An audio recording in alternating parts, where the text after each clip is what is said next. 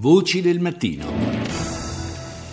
Beh, abbiamo giocato un po' rievocando eh, la, l'inizio della grande saga di Guerre Stellari 40 anni fa, esattamente 40 anni fa usciva il primo film della serie, ora torniamo ai temi che ci sono eh, più consueti e ci occupiamo, torniamo per meglio dire a occuparci ancora una volta della situazione in Venezuela. Do il buongiorno alla collega di Avvenire, Lucia Capuzzi, buongiorno. Buongiorno a voi.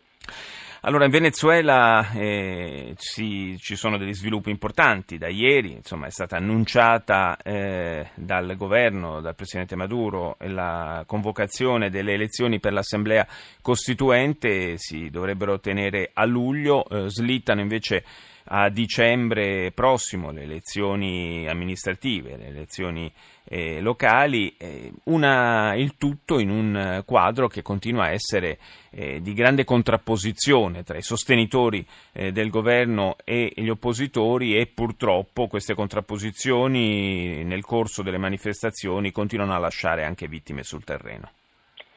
Sì, il presidente Nicolás Maduro sembra determinato a tirare dritto con la Costituente, con la convocazione della Costituente, ha definito le regole elettorali per come sarà composta appunto questa Costituente, aveva fatto l'annuncio il primo maggio a sorpresa di questa convocazione di questa Assemblea Costituente, però non aveva spiegato.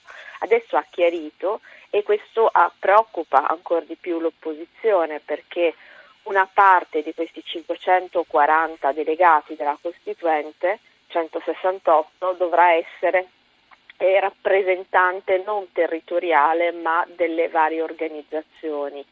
Anche il resto, rappresentanti territoriali, però eh, le circoscrizioni vengono disegnate non in base alla popolazione ma in base ai municipi. Questo consente al governo un margine di manovra importante sia perché il governo ha relazioni forti con tutte queste varie organizzazioni eh, settoriali che dovrebbero fornire i 168 delegati non territoriali, sia perché eh, non essendo disegnati collegi territoriali in base alla popolazione, eh, ma appunto in base ai municipi consente di nuovo al governo di avere un margine di manovra importante. Quindi anche le regole del come verranno realizzate queste elezioni per la Costituente mm. sembra dare un, al governo una uh, eh, garanzia che questa Costituente sia in qualche modo vicina a lui. Sì. Questo confermerebbe quanto detto da Maduro il primo maggio, il fatto che la Costituente doveva essere un'assemblea chavista. La Costituzione disegnata sarà una Costituzione chavista, aveva detto il che è un paradosso perché la Costituzione attuale in Venezuela fu approvata nel, eh, nel 99 su richiesta di Hugo Chavez. Certo, quindi, quindi è già chavista è di per sé. esatto.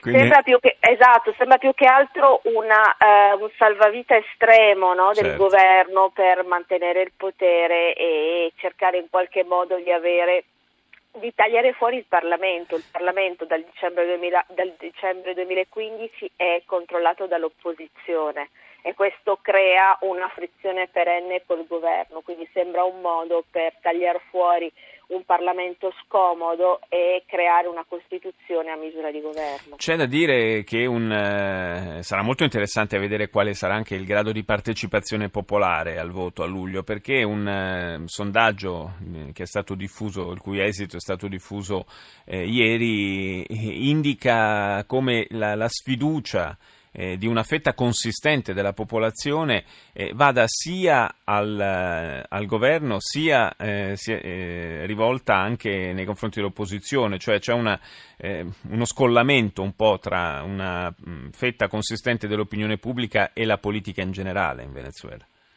Questo è importante rilevarlo, credo che sia molto importante perché molto spesso si dà l'immagine di un paese intero contro Maduro, in realtà non è proprio così.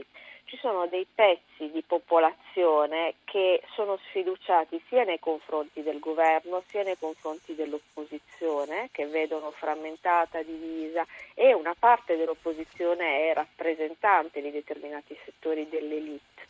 Quindi c'è questi settori popolari che durante eh, l'era di Hugo Chavez avevano appoggiato molto ovviamente il governo di Hugo Chavez perché era stato il primo a dar loro dei servizi di base minimi, dei diritti di cittadinanza minimi.